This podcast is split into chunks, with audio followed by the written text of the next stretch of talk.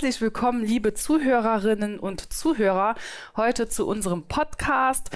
Wir sind wieder hier in Sankt Wendel. Gegenüber von mir sitzt die Monika Greschan. Einen wunderschönen guten Morgen, Monika. Schönen guten Morgen, Tina. Ich freue mich, dich zu sehen.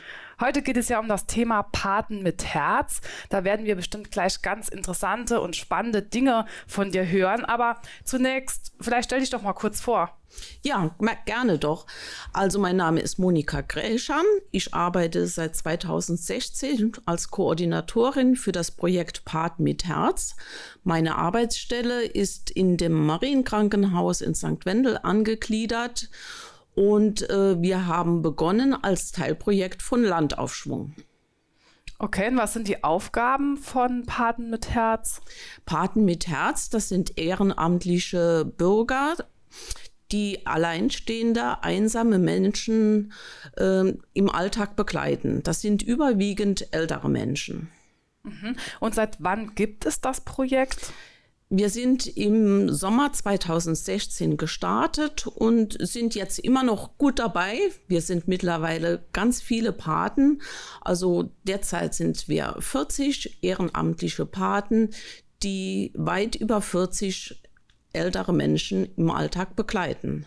Okay, das heißt, es gibt auf der einen Seite Paten, die sich zur Verfügung stellen, und diese Paten unterstützen dann ältere Menschen in ihrem Alltag, oder was, was sind die Aufgaben von solchen Paten? Ja, genau, das sind also ehrenamtliche Paten, die besuchen ältere Menschen, ähm, in der Regel in ihrer Häuslichkeit, also zu Hause, und sind sozusagen Zeitschenker. Sie besuchen die Menschen und verbringen Zeit mit ihnen zum Plaudern, zum Zuhören. Sie gehen gemeinsam spazieren oder sie begleiten die Senioren mal zum Einkaufen, gegebenenfalls auch zum Arzt, kümmern sich, falls es erforderlich ist, auch mal um Formulare, also um Behördenangelegenheiten.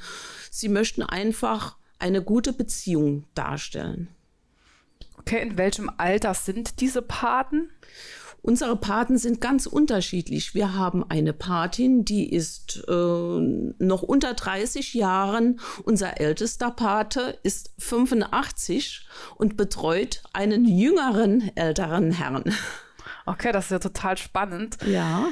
Und ähm, wie viele Paten sind jetzt so äh, in den einzelnen Gemeinden vertreten? Also, oder sind diese Paten eher lokal, dass die sich hier in Sankt Wendel äh, stationiert haben? Oder ja, sind die auch in Tholey? Oder wie ist da die Aufteilung? Ja, wir sind also vierzig Paten derzeit und die sind in allen Gemeindeteilen und auch in der Stadt Sankt Wendel verteilt.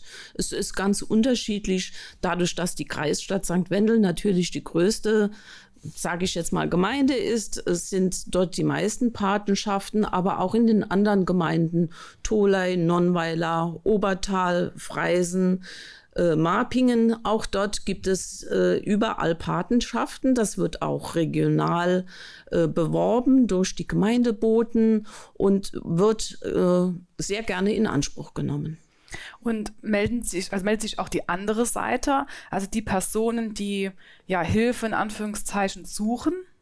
Ja, dadurch, dass wir Öffentlichkeitsarbeit machen, auch in Gemeindeboten, ist das Projekt relativ bekannt. Und ähm, es melden sich sowohl die älteren Menschen selbst, die das lesen, die rufen dann bei mir zum Beispiel an, oder auch Angehörige, die Unterstützung brauchen in der Begleitung oder in der, ja, in der Begleitung, muss man sagen, ihrer Angehörigen, äh, melden sich bei uns und sind froh, wenn sie einen ehrenamtlichen Paten äh, bekommen können, der sich um die Mutter oder den Vater kümmern kann, eventuell. Okay, du sagst jetzt kümmern kann. Ähm, es gibt ja auch, sagen wir mal, Personen, die vielleicht ja im, im Alltag eingeschränkt sind. Gibt es da irgendwelche Grenzen? Also ich könnte mir jetzt vorstellen, wenn jetzt eine Person bettlägerig ist oder eine bestimmte Pflegestufe hat, dass das dann den Ehrenamtlichen nicht zumutbar ist, oder? Ja, das muss man natürlich immer differenzieren.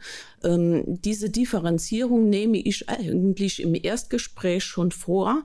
Also ich besuche dann die äh, älteren Menschen, die das in Anspruch nehmen möchten, und mache mache mir ein Bild von der Situation.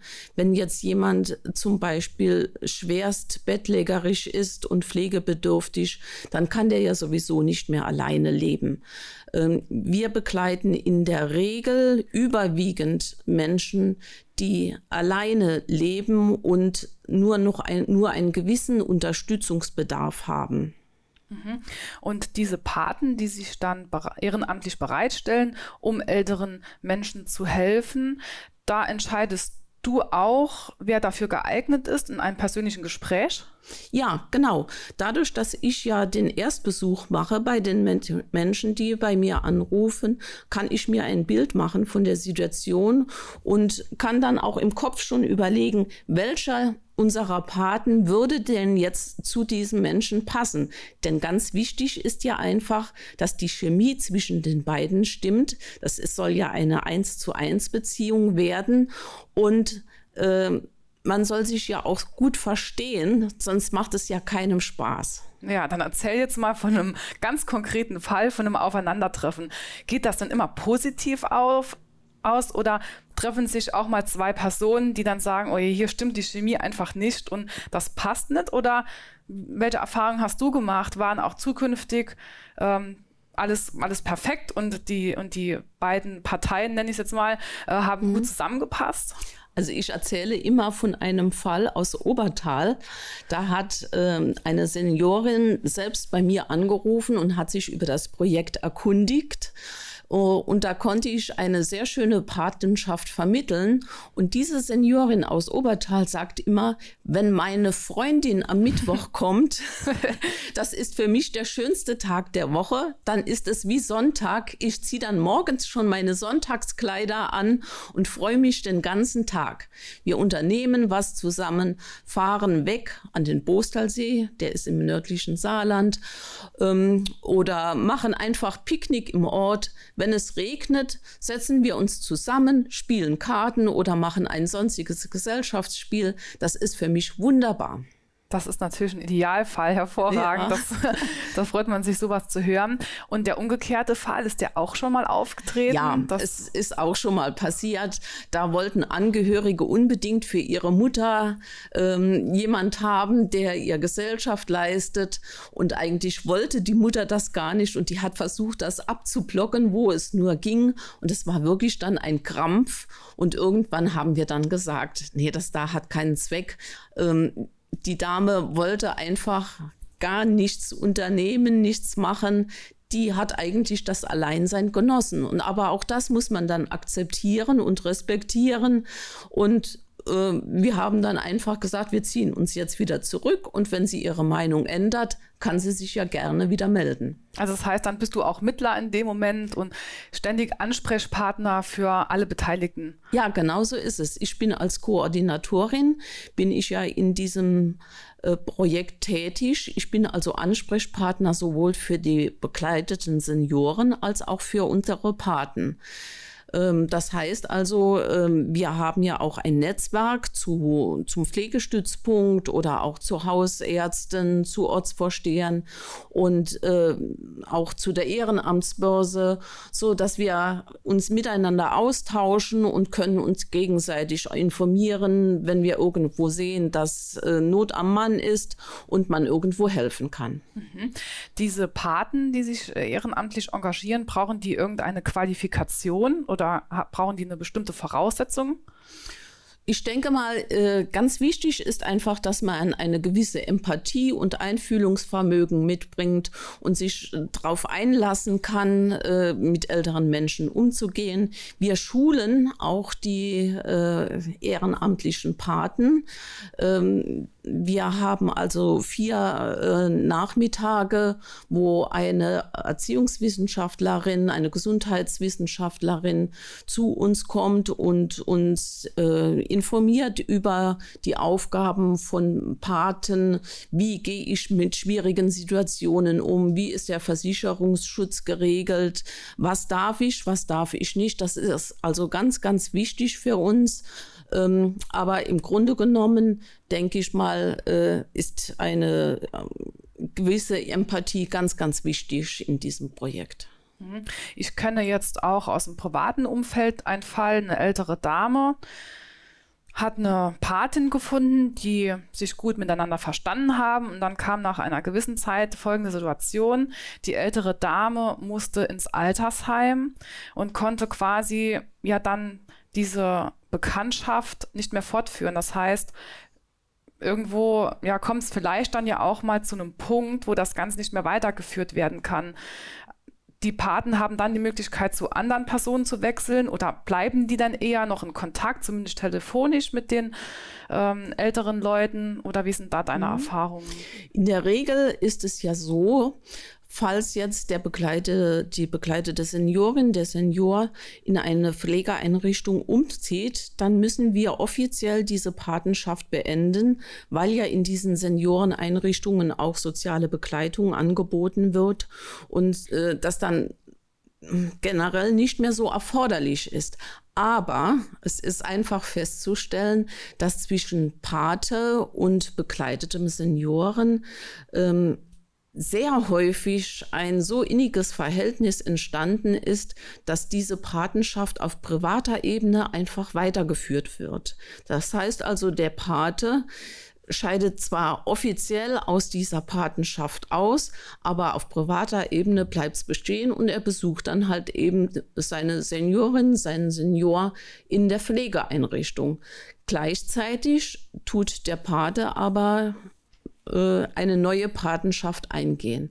Also bei uns ist es auch so, dass äh, ähm, diese Patenschaften fest sind. Das heißt also, das ist in der Regel eine eins zu eins Beziehung. Man geht also nicht die eine Woche bei dem einen und die nächste Woche bei jemand anderes, sondern wir äh, achten darauf, dass das eine feste Beziehung ist, und es entstehen ja auch Freundschaften.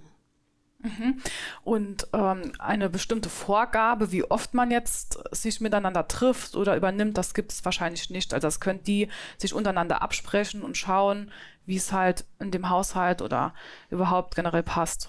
Genau. Also ich vermittle Pate und begleiteter Senior und überlasse ihnen dann aber grundsätzlich selbst, wie oft sie sich treffen wollen, wie lange sie sich treffen wollen. Das ist ganz unterschiedlich. Das geht von zwei, dreimal in der Woche bis manchmal auch nur einmal in der Woche. Das kann ein ganzer Nachmittag sein, das kann auch, können auch nur ein bis zwei Stunden sein. Also ganz so, wie der Pate das bieten kann und der begleitete Senior es haben möchte. Okay. Was ich jetzt auch gehört habe, ist, dass vor kurzem ein Förderverein gegründet worden ist. Ja, wir haben also einen Förderverein gegründet, der das Projekt Paten mit Herz materiell und ideell unterstützen wird. Was, was sind so die Ziele von dem Förderverein? Also sagst jetzt materiell beispielsweise oder auch finanziell, um was zu realisieren im Projekt? Ja, es ist ganz häufig so, unser Projekt ist ja ein kostenloses Projekt. Das heißt also, ähm, diese Begleitung, diese ehrenamtliche Begleitung kostet die Senioren, die das in Anspruch nehmen möchten, nichts. Aber ganz häufig ist es so, dass sich Senioren auch mal gerne erkenntlich zeigen wollen und würden dem Projekt gerne was spenden, aber das dürfen wir ja auch nicht annehmen. Deswegen haben wir jetzt diesen Förderverein gegründet, so dass man dort auch mal äh, was Finanzielles spenden kann. Wir wollen aber auch mal äh, Veranstaltungen machen, äh, wo wir weiter über unser Projekt auch informieren werden, und äh, dort möchten möchten wir auch den Förderverein dann präsentieren. Das heißt, ihr seid jetzt auch auf der Suche nach Mitgliedern für den Förderverein.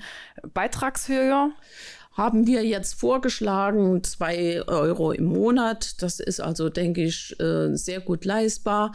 Und Vorstand haben wir, wir haben auch schon einige Mitglieder, freuen uns natürlich selbstverständlich über viele, viele weitere Mitglieder. Ja, also liebe Zuhörerinnen und Zuhörer, die Message ist, denke ich, angekommen.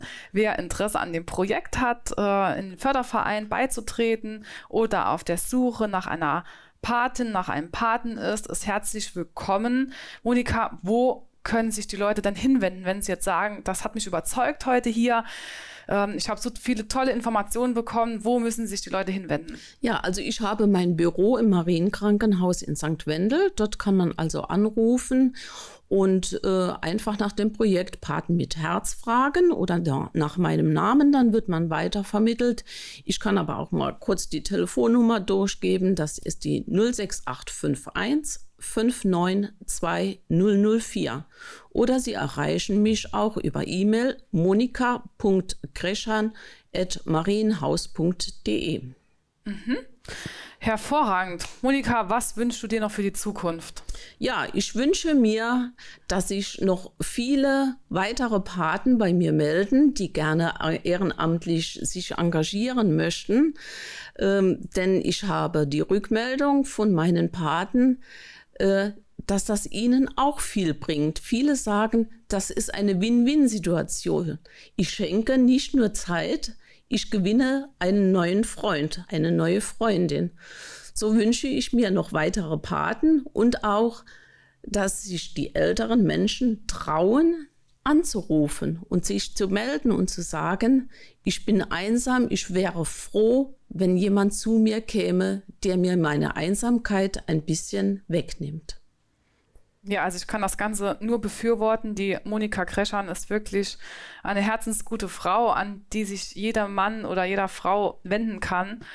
Und ja, dann vielen Dank für deine Zeit und für die ganzen Informationen, die du uns geliefert hast. Und ich würde sagen, auch weiterhin auf eine gute Zusammenarbeit, liebe Monika. Das ist sehr schön, Tina. Und gemeinsam gegen einsam werden wir weiterarbeiten. Vielen Dank. Danke und tschüss, liebe Zuhörerinnen und Zuhörer. Tschüss.